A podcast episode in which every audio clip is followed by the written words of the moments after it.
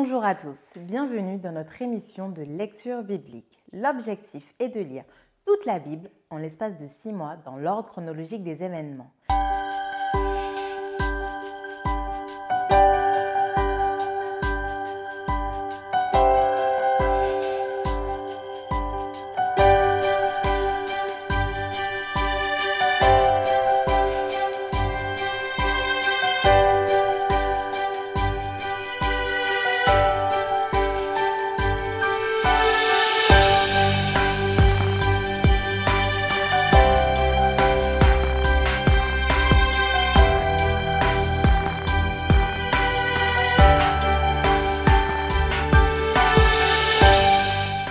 Cette émission vous est proposée par l'Église adventiste du 7e jour d'Évry. Si vous voulez suivre ce plan, vous pouvez cliquer sur le lien dans la description. N'hésitez pas à vous abonner à notre chaîne Évry Adventiste afin de recevoir toutes les nouvelles vidéos de lecture. Restez jusqu'à la fin car nous vous proposerons une méditation concernant le texte du jour. Aujourd'hui, nous lirons le livre de Josué du chapitre 12 à 18. Josué chapitre 12. Voici les rois que les enfants d'Israël bâtirent et dont ils possédèrent le pays de l'autre côté du Jourdain, vers le soleil levant, depuis le torrent de l'Arnon jusqu'à la montagne de l'Hermon, avec toute la plaine à l'Orient. Sion, roi des Amoréens qui habitait à Hesbon. Sa domination s'étendait depuis Aroër, qui est au bord du torrent de l'Arnon, et depuis le milieu du torrent, sur la moitié de Galaad, jusqu'au torrent de Jabok, frontière des enfants d'Ammon. Sur la plaine jusqu'à la mer de Kinnéreth à l'Orient et jusqu'à la mer de la plaine, la mer salée à l'Orient, vers Beth-Jeshimoth et du côté du Midi, sur le pied du Pisga. Og, roi de Basan, seul reste des Réphaïm qui habitaient à Ashtaroth et à Édréi. Sa domination s'étendait sur la montagne de l'Hermon, sur Salka, sur tout Basan, jusqu'à la frontière des Guéchudiens et des Makatiens, et sur la moitié de Galaad, frontière de Sion, roi de Hesbon. Moïse, serviteur de l'Éternel, et les enfants d'Israël les bâtirent. Et Moïse, serviteur de l'Éternel, donna leur pays en possession aux Rubénites, aux Gadites et à la moitié de la tribu de Manassé. Voici les rois que Josué et les enfants d'Israël bâtirent de ce côté-ci du Jourdain, à l'occident, depuis Baal-Gad, dans la vallée du Liban, jusqu'à la montagne nue qui s'élève vers Séhir. Josué donna leur pays en possession aux tribus d'Israël, à chacune sa portion, dans la montagne, dans la vallée, dans la plaine, sur les coteaux, dans le désert et dans le Midi. Pays des Hésiens, des Amoréens, des Cananéens, des Phérésiens, des Héviens et des Jébusiens. Le roi de Jéricho, 1. Le roi d'Aï, près de Béthel, 1. Le roi de Jérusalem, 1. Le roi d'Hébron, 1. Le roi de Jarmut, 1. Le roi de Lachis, 1. Le roi d'Églon, 1. Le roi de Gézer, 1. Le roi de Débir, 1. Le roi de Guéder, 1. Le roi de Horma, 1. Le roi d'Arad, 1. Le roi de Libna, 1. Le roi d'Adulam, 1. Le roi de Makeda, 1. Le roi de Béthel, 1. Le roi de Tapuac, 1. Le roi Hépher, 1. Le roi d'Afek, 1. Le roi de la Charonne, 1. Le roi de Madon, 1. Le roi de Hatzor, 1. Le roi de Shimron-Méron, 1. Le roi d'Achaf, 1. Le roi de Tahanak, 1. Le roi de Megiddo, 1. Le roi de Kédesh, 1. Le roi de Jokneam au Carmel, 1. Le roi de Dor, sur les hauteurs de Dor, 1. Le roi de Gojim, près de Gilgal, 1. Le roi de Tirsta, 1. Total des rois, 31. Josué, chapitre 13. Josué était vieux, avancé en âge. L'Éternel lui a dit alors, « Tu es devenu vieux, tu es avancé en âge, et le pays qui te reste à soumettre est très grand. Voici le pays qui reste, tous les districts des Philistins et tout le territoire des Guéchuriens, depuis le Chichor qui coule devant l'Égypte jusqu'à la frontière d'Écron au nord, contrée qui doit être tenue pour cananéenne et qui est occupée par les 5 princes de Philistins, celui de Gaza, celui d'Asdod, celui d'Axalon, celui de Gath et celui d'Écron, et par les Aviens. À partir du Midi, tout le pays des Cananéens et Méhara qui est aux Sidoniens, jusqu'à Afek, jusqu'à la frontière des Amoréens, le pays des Gibliens et tout le Liban vers le soleil levant, depuis le Baal-Gad au pied de la montagne d'Hermon jusqu'à l'entrée de Hamath. Tous les habitants de la montagne, depuis le Liban jusqu'à Misrephoth-Maïm, tous les Sidoniens. Je les chasserai devant les enfants d'Israël. Donne seulement ce pays en héritage par le sort à Israël, comme je te l'ai prescrit. Et divise maintenant ce pays par portions entre les 9 tribus et la demi-tribu de Manassé. Les Rubénites et les Gadites, avec l'autre moitié de la tribu de Manassé, ont reçu leur héritage que Moïse leur a donné de l'autre côté du Jourdain, à l'Orient, comme le leur a donné Moïse, serviteur de l'Éternel. Depuis Aroër, sur les bords du torrent de l'Arnon, et depuis la ville qui est au milieu de la vallée, toute la plaine de Médéba jusqu'à Dibon, toutes les villes de Sion, roi des Amoréens, qui régnait à Hesbon jusqu'à la frontière des enfants d'Ammon, Galaad, le territoire des Guéchuriens et des Maacatiens, toute la montagne d'Hermon et tout Basan jusqu'à Salka, tout le royaume d'Og en Basan, qui régnait à Ashtaroth et à Édréi et qui était le seul reste des Réphaïm. Moïse bâtit ses rois et les chassa. Mais les enfants d'Israël ne chassèrent point les Guéchuriens et les Maacatiens qui ont habité au milieu d'Israël jusqu'à ce jour. La tribu de Lévi fut la seule à laquelle Moïse ne donna point d'héritage. Les sacrifices consumés par le feu devant l'Éternel, le Dieu d'Israël, tel fut son héritage, comme il le lui avait demandé. Moïse avait donné à la tribu des fils de Ruben une part selon leur famille. Ils eurent pour territoire à partir d'Aroër, sur les bords du torrent d'Arnon, et de la ville qui est au milieu de la vallée, toute la plaine près de Médeba, Hesbon et toutes ces villes dans la plaine d'Ibon, Bamoth Baal, Beth Baal, Méon, Jahat, Kédemoth, Méphaat, Kirjataïm, Sibma, Tseret, Achachar, sur la montagne de la vallée, Beth Péor, les coteaux du Pisga, Beth-Jeshimoth, toutes les villes de la plaine et tout le royaume de Sion, roi des Amoréens qui régnait à Hesbon. Moïse l'avait battu, lui et les princes de Madian, Évi, Rékem, Tsur, Ur et Réba, princes qui relevaient de Sion et qui habitaient dans le pays. Parmi ceux que tuèrent les enfants d'Israël, ils avaient aussi fait périr avec l'épée le devin Balaam, fils de Béor. Le Jourdain servait de limite au territoire des fils de Ruben. Voilà l'héritage des fils de Ruben selon leur famille, les villes et leurs villages. Moïse avait donné à la tribu de Gad, aux fils de Gad, une part selon leur famille. Ils eurent pour territoire Gézer, toutes les villes de Galaad, la moitié du pays des enfants d'Ammon jusqu'à Aroër vis-à-vis de Rabat, depuis Hesbon jusqu'à Ramat Mitzpé et Béthonim depuis Mahanaïm jusqu'à la frontière de Débir, et dans la vallée Beth Aram, Beth Nimra, Sukkot et Tsafon, reste du royaume de Sion, roi de Hesbon, ayant le Jourdain pour limite jusqu'à l'extrémité de la mer de Kinnéreth, de l'autre côté du Jourdain, à l'Orient. Voilà l'héritage des fils de Gad, selon leur famille, les villes et leurs villages. Moïse avait donné à la demi-tribu de Manassé, aux fils de Manassé, une part selon leur famille. Ils eurent pour territoire, à partir de Mahanaïm, tout Basan, tout le royaume d'Og, roi de Basan, et tous les bourgs de Jaïr en Basan, 60 villes. La moitié de Galaad, Ashtaroth et Édréi, ville du royaume d'Og en Basan, échurent aux fils de Makir, fils de Manassé, à la moitié des fils de Makir selon leur famille. Telles sont les parts que fit Moïse lorsqu'il était dans les plaines de Moab, de l'autre côté du Jourdain, vis-à-vis de Jéricho, à l'Orient. Moïse ne donna point d'héritage à la tribu de Lévi. L'Éternel, le Dieu d'Israël, tel fut son héritage, comme il le lui avait dit. Josué, chapitre 14. Voici ce que les enfants d'Israël reçurent en héritage dans le pays de Canaan, ce que partagèrent entre eux le sacrificateur Éléazar, Josué, fils de Nun, et les chefs de famille des tribus des enfants d'Israël. Le partage eut lieu d'après le sort, comme l'Éternel l'avait ordonné par Moïse pour les 9 tribus et pour la demi-tribu. Car Moïse avait donné un héritage aux 2 tribus et à la demi-tribu de l'autre côté du Jourdain, mais il n'avait point donné aux Lévites d'héritage parmi eux. Les fils de Joseph formaient 2 tribus, Manassé et Éphraïm, et l'on ne donna point de part aux Lévites dans le pays, si ce n'est des villes pour habitation et des banlieues pour leurs troupeaux et pour leurs biens. Les enfants d'Israël se conformèrent aux ordres que l'Éternel avait donnés à Moïse, et ils partagèrent le pays. Les fils de Juda s'approchèrent de Josué à Gilgal, et Caleb, fils de Jéphuné le Kénisien, lui dit : « Tu sais ce que l'Éternel a déclaré à Moïse, homme de Dieu, au sujet de moi et au sujet de toi à Kadès Barnéa ? J'étais âgé de 40 ans lorsque Moïse, serviteur de l'Éternel, m'envoya de Kadès Barnéa pour explorer le pays et je lui fis un rapport avec droiture de cœur. Mes frères, qui étaient montés avec moi, découragèrent le peuple, mais moi je suivis pleinement la voie de l'Éternel mon Dieu.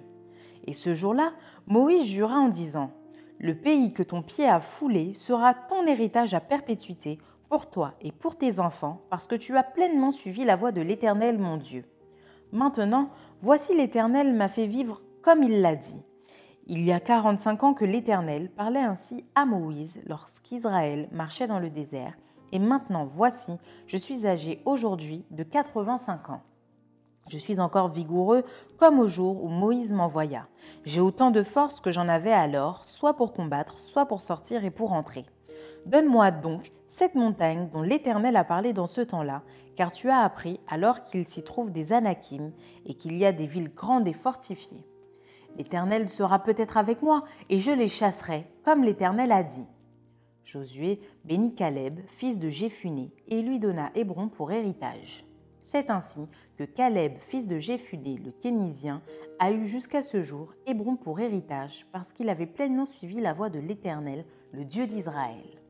Hébron s'appelait autrefois Kirjat Arba. Arba avait été l'homme le plus grand parmi les Anakim. Le pays fut dès lors en repos et sans guerre. Josué, chapitre 15. La part échue par le sort à la tribu des fils de Juda, selon leur famille, s'étendait vers la frontière d'Édom jusqu'au désert de Tsin, au midi, à l'extrémité méridionale. Ainsi, leur limite méridionale partait de l'extrémité de la mer Salée, de la langue qui fait face au sud. Elle se prolongeait au midi de la montrée d'Akrabim, passait par Tsin et montait au midi de Kades Barnéa. Elle passait de là par Hetzron, montait vers Hadar et tournait à Karka. Elle passait ensuite par Hatzmon et continuait jusqu'au torrent d'Égypte pour aboutir à la mer. Ce sera votre limite au midi. La limite orientale était la mer Salée jusqu'à l'embouchure du Jourdain.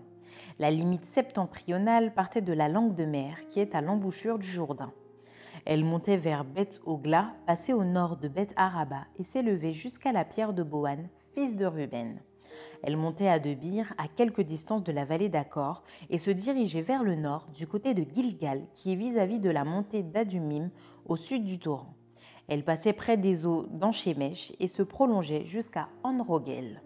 Elle montait de là, par la vallée de Ben-Hinnom, au côté méridional de Jébus, qui est Jérusalem, puis s'élevait jusqu'au sommet de la montagne, qui est devant la vallée de Hinnom, à l'occident, et à l'extrémité de la vallée des Réphaïm, au nord. Du sommet de la montagne, elle s'étendait jusqu'à la source des eaux de Nephtoach, continuait vers les villes de la montagne d'Éphron et se prolongeait par Baala, qui est Kirjat Jearim. De Baala, elle tournait à l'occident, vers la montagne de Séhir, traversait le côté septentrional de la montagne du Jearim à Kézalon, descendait à Beth-Shemesh et passait par Timna. Elle continuait sur le côté septentrional d'Écron, s'étendait vers Jishron, passait par la montagne de Baala et se prolongeait jusqu'à Jabneel pour aboutir à la mer. La limite occidentale était la Grande Mer. Telles furent de tous les côtés les limites des fils de Juda selon leur famille. On donna à Caleb, fils de Jéphuné, une part au milieu des fils de Juda, comme l'Éternel l'avait ordonné à Josué. On lui donna Kirjat Arba, qui est Hébron. Arba était le père d'Anak. Caleb en chassa les trois fils d'Anak, Sheshaï, Haïman et Talmaï, enfants d'Anak. De là, il monta contre les habitants de Débir. Débir s'appelait autrefois Kirjat Séfer.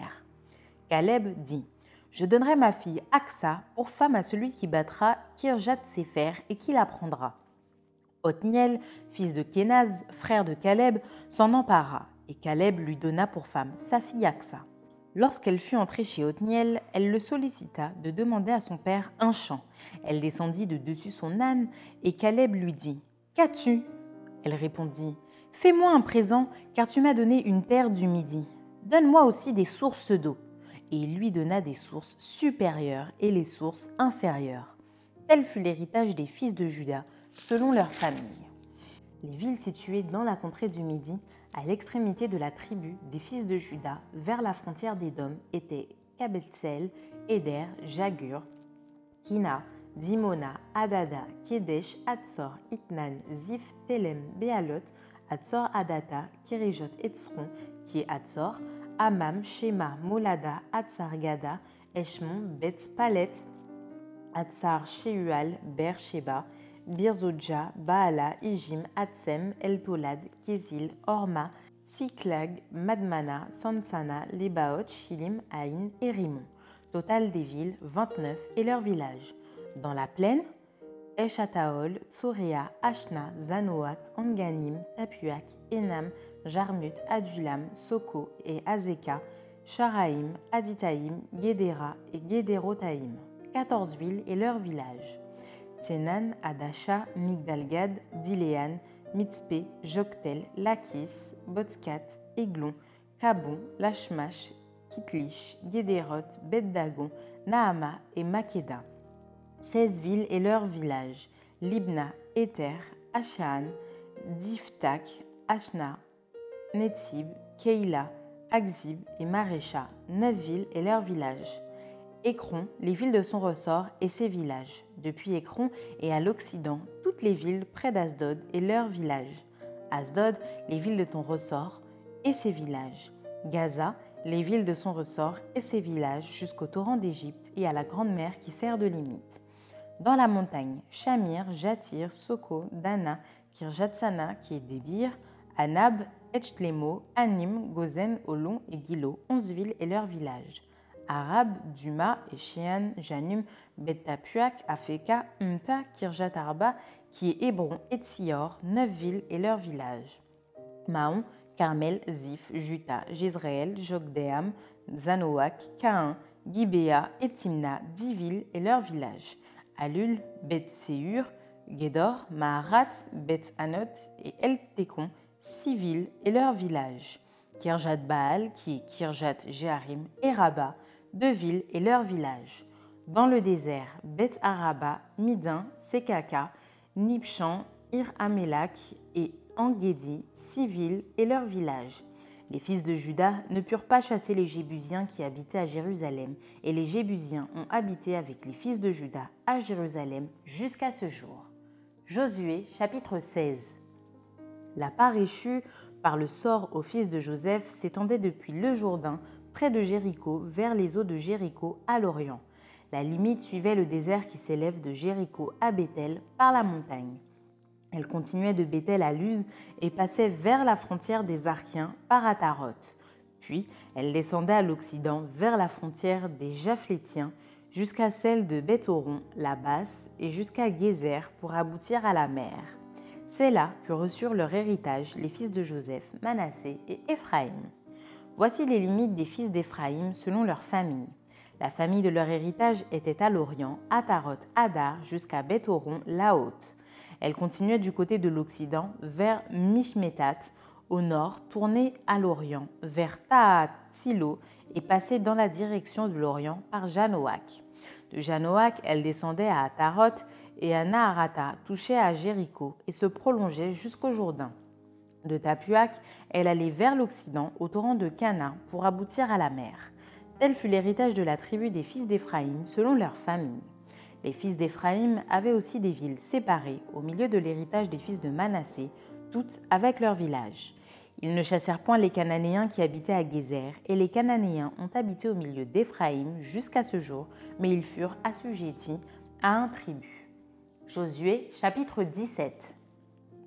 Une part échut aussi par le sort de la tribu de Manassé, car il était le premier-né de Joseph. Makir, premier-né de Manassé et père de Galaad, avait eu Galaad et Basan parce qu'il était un homme de guerre. On donna par le sort une part aux autres fils de Manassé, selon leur famille, aux fils d'Abiézer, aux fils de Hélek, aux fils d'Azriel, aux fils de Sichem, aux fils de Hépher, aux fils de Shemida. Ce sont là les enfants mâles de Manassé, fils de Joseph, selon leur famille. C'est Lofshad, fils de Hépher, fils de Galaad, fils de Makir, fils de Manassé, n'eut point de fils, mais il eut des filles, dont voici les noms, Mashla, Noa, Ogla, Milka et Tirsta. Elles se présentèrent devant le sacrificateur Éléazar, devant Josué, fils de Nun, et devant les princes en disant « L'Éternel a commandé à Moïse de nous donner un héritage parmi nos frères. » Et on leur donna, selon l'ordre de l'Éternel, un héritage parmi les frères de leur père. Il échut 10 portions à Manassé, outre le pays de Galaad et de Basan, qui est de l'autre côté du Jourdain. Car les filles de Manassé eurent un héritage parmi ses fils, et le pays de Galaad fut pour les autres fils de Manassé. La limite de Manassé s'étendait d'Azer à Mishmetat, qui est près de Sichem, et aller à Jamin vers les habitants dans Tapuac. Le pays de Tapuac était au fils de Manassé, mais Tapuac, sur la frontière de Manassé, était au fils d'Éphraïm. La limite descendait au torrent de Cana, au milieu du torrent. Ces villes étaient à Éphraïm, au milieu des villes de Manassé. La limite de Manassé, au nord du torrent, aboutissait à la mer. Le territoire du Midi était à Éphraïm, celui du nord à Manassé, et la mer leur servait de limite. Ils touchaient à Azer vers le nord et à Issachar vers l'orient. Manassé possédait dans Issachar et dans Azer, Beth-Shean et les villes de son ressort, Gibléam et les villes de son ressort, les habitants de Dor et les villes de son ressort, les habitants d'Endor et les villes de son ressort, les habitants de Tahanak et les villes de son ressort, et les habitants de Megiddo et les villes de son ressort. 3 contrées. Les fils de Manassé ne purent pas prendre possession de ces villes et les Cananéens voulurent rester dans ce pays. Lorsque les enfants d'Israël furent assez forts, ils assujettirent les Cananéens à un tribut, mais ils ne les chassèrent point. Les fils de Joseph parlèrent à Josué et dirent « Pourquoi nous as-tu donné en héritage un seul lot, une seule part, tandis que nous formons un peuple nombreux et que l'Éternel nous a bénis jusqu'à présent ?»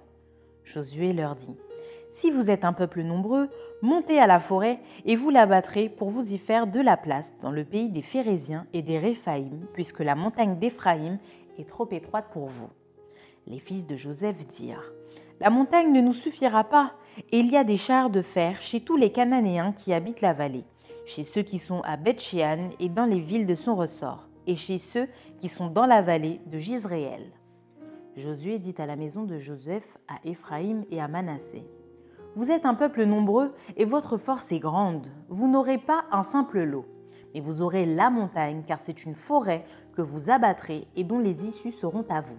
Et vous chasserez les Cananéens malgré leurs chars de fer et malgré leur force. » Josué, chapitre 18. Toute l'assemblée des enfants d'Israël se réunit à Silo, et ils y placèrent la tente d'assignation. Le pays était soumis devant eux. Il restait 7 tribus des enfants d'Israël qui n'avaient pas encore reçu leur héritage. Josué dit aux enfants d'Israël : « Jusque à quand négligerez-vous de prendre possession du pays que l'Éternel, le Dieu de vos pères, vous a donné ? Choisissez 3 hommes par tribu et je les ferai partir. Ils se lèveront, parcourront le pays, traceront un plan en vue du partage et reviendront auprès de moi. Ils le diviseront en 7 parts. Juda restera dans ses limites au midi et la maison de Joseph restera dans ses limites au nord. Vous donc, vous tracerez un plan du pays en 7 parts et vous me l'apporterez ici. Je jetterai pour vous le sort devant l'Éternel notre Dieu. Mais il n'y aura point de part pour les Lévites au milieu de vous, car le sacerdoce de l'Éternel est leur héritage. » Et Gad, Ruben et la demi-tribu de Manassé ont reçu leur héritage que Moïse, serviteur de l'Éternel, leur a donné de l'autre côté du Jourdain, à l'Orient. Lorsque ces hommes se levèrent et partirent pour tracer un plan du pays, Josué leur donna cet ordre : « Allez, parcourez le pays, tracez-en un plan et revenez auprès de moi. Puis je jetterai pour vous le sort devant l'Éternel à Silo. » Ces hommes partirent, parcoururent le pays et en tracèrent, d'après les villes, un plan en 7 parts dans un livre. Et ils revinrent auprès de Josué dans le camp à Silo. Josué jeta pour eux le sort à Silo devant l'Éternel, et il fit le partage du pays entre les enfants d'Israël en donnant à chacun sa portion. Le sort tomba sur la tribu des fils de Benjamin, selon leur famille, et la part qui leur échut par le sort avait ses limites entre les fils de Juda et les fils de Joseph. Du côté septentrional, leur limite partait du Jourdain. Elle montait au nord de Jéricho, s'élevait dans la montagne vers l'occident et aboutissait au désert de Beth-Aven. Elle passait de là par Luz, au midi de Luz, qui est Béthel, et elle descendait à Ataroth-Adar, par-dessus la montagne, qui est au midi de Beth-Horon, la basse. Du côté occidental, la limite se prolongeait et tournait au midi depuis la montagne qui est vis-à-vis de Beth-Horon. Elle continuait vers le midi et aboutissait à Kirjat Baal, qui est Kirjat Jearim, ville des fils de Juda. C'était le côté occidental. Le côté méridional commençait à l'extrémité de Kirjat Jearim. La limite se prolongeait vers l'occident jusqu'à la source des eaux de Neftoak. Elle descendait à l'extrémité de la montagne qui est vis-à-vis de la vallée de Ben Hinnom, dans la vallée des Réphaïm au nord. Elle descendait par la vallée de Hinnom, sur le côté méridional des Jébusiens, jusqu'en Roguel. Elle se dirigeait vers le nord à Enchemèche, puis à Guélilot, qui est vis-à-vis de la montrée d'Adumim, et elle descendait à la pierre de Bohan, fils de Ruben. Elle passait sur le côté septentrional, en face d'Araba, descendait à Araba, et continuait sur le côté septentrional de Beth-Hogla, pour aboutir à la langue septentrionale de la mer Salée, vers l'embouchure du Jourdain au midi. C'était la limite méridionale. Du côté oriental, le Jourdain formait la limite. Tel fut l'héritage des fils de Benjamin, selon leur famille, avec ses limites de tous les côtés. Les villes de la tribu des fils de Benjamin, selon leur famille, étaient Jéricho, Beth-Hogla, Emek-Ketsit, Beth-Araba, Tsemaraïm, Béthel, Avim, Para, Ophra, Kephar-Amonaï, Ophni et Geba, 12 villes et leurs villages. Gabaon, Rama, Beeroth, Mitzpé, Képhira, Motsa, Rekem, Jirpeel, Taréala, Tsela, Elef, Jébu, qui est Jérusalem, Gibéat et Kirjat, 14 villes et leurs villages. Tel fut l'héritage des fils de Benjamin selon leur famille. Maintenant, place à la méditation.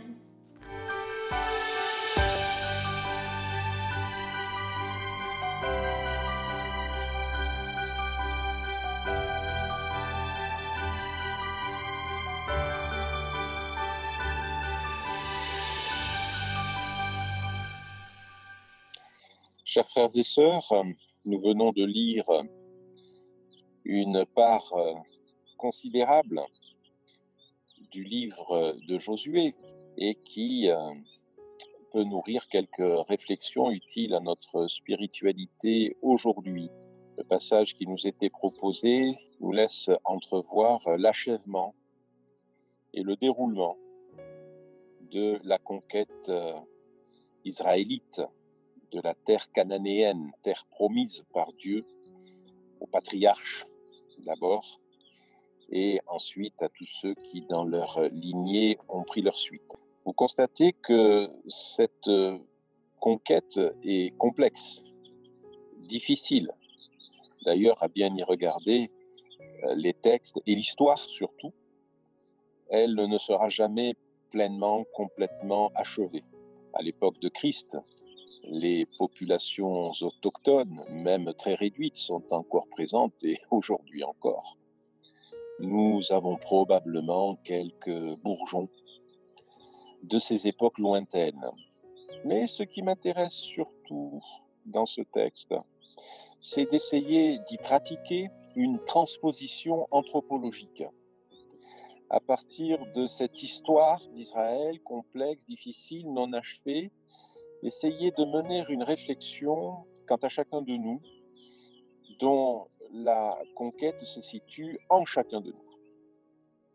Je veux voir dans ces territoires qui restent à conquérir des espaces de notre être qui restent eux aussi à conquérir pour Dieu.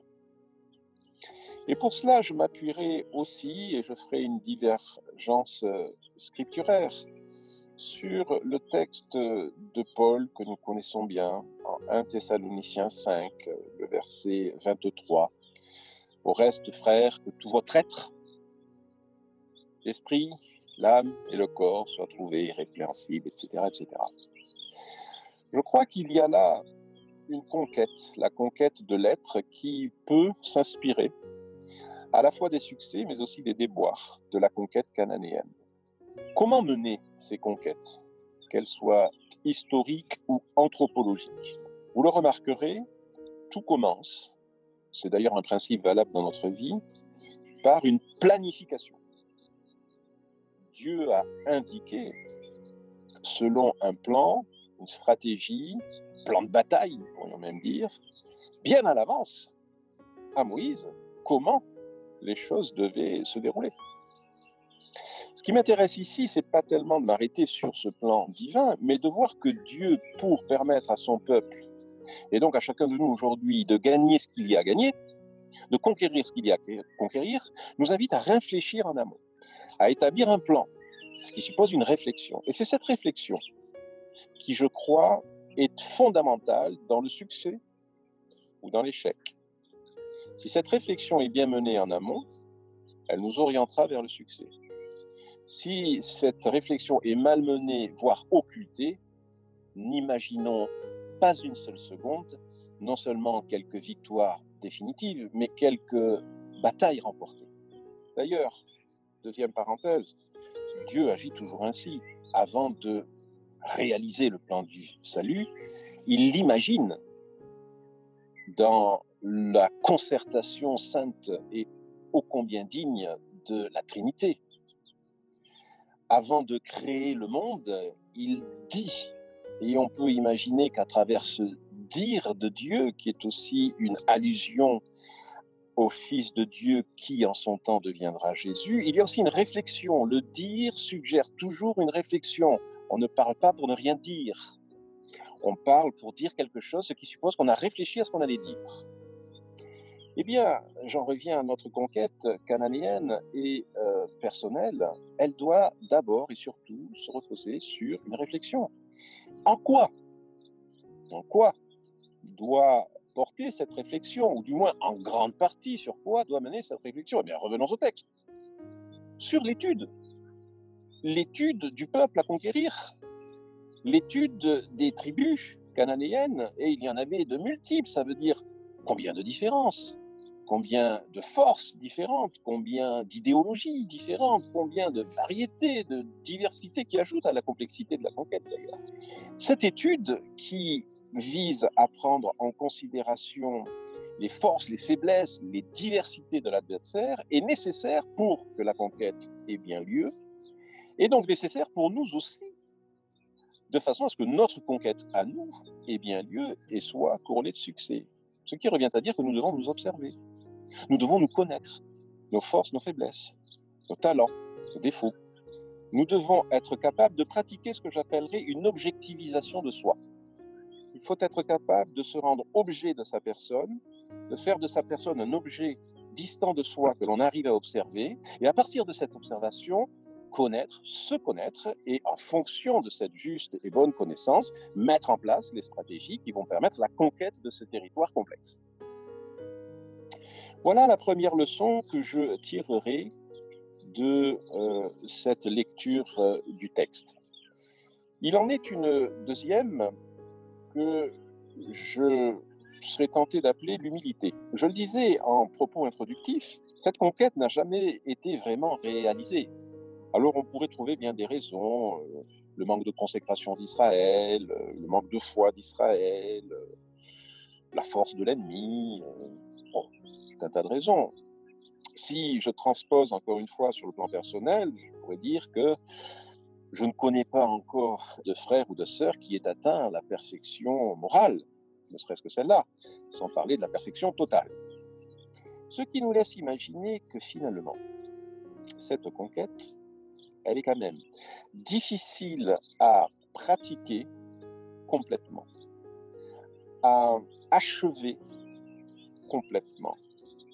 Ou du moins, elle ne pourrait l'être, parlons conditionnel, que si les Israélites de l'époque et les croyants d'aujourd'hui, c'est-à-dire nous, étions capables de renoncer complètement à nos propres forces et de nous abandonner totalement à celle de Dieu. Vous remarquerez, si j'en reviens sur la question de la conquête cananéenne, que les Israélites vont guerroyer avec leurs armes, avec leurs armées, avec leurs généraux, etc., mais que, bonne lecture du texte, nous invite à comprendre que cela n'était pas nécessaire, car Dieu précédait, en utilisant notamment des forces naturelles, cette conquête humaine.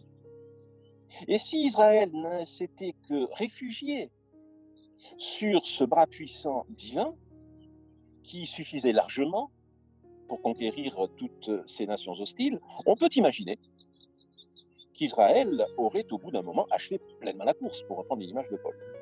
Eh bien, je transpose cela à notre situation anthropologique et anthropologique personnelle à chacun. Si nous étions capables de nous abandonner pleinement à Dieu, à sa lutte à lui et non la nôtre, je crois que nous pourrions alors, et seulement alors, imaginer l'idée d'une victoire complète, définitive. C'est la lecture que je ferai de ces chapitres. Il y aurait bien évidemment bien d'autres choses à dire, mais que je laisse à votre méditation. Mes frères et sœurs, Dieu vous bénisse. Merci d'avoir partagé cette lecture avec nous. Je vous donne rendez-vous demain, si Dieu veut, pour un nouvel épisode.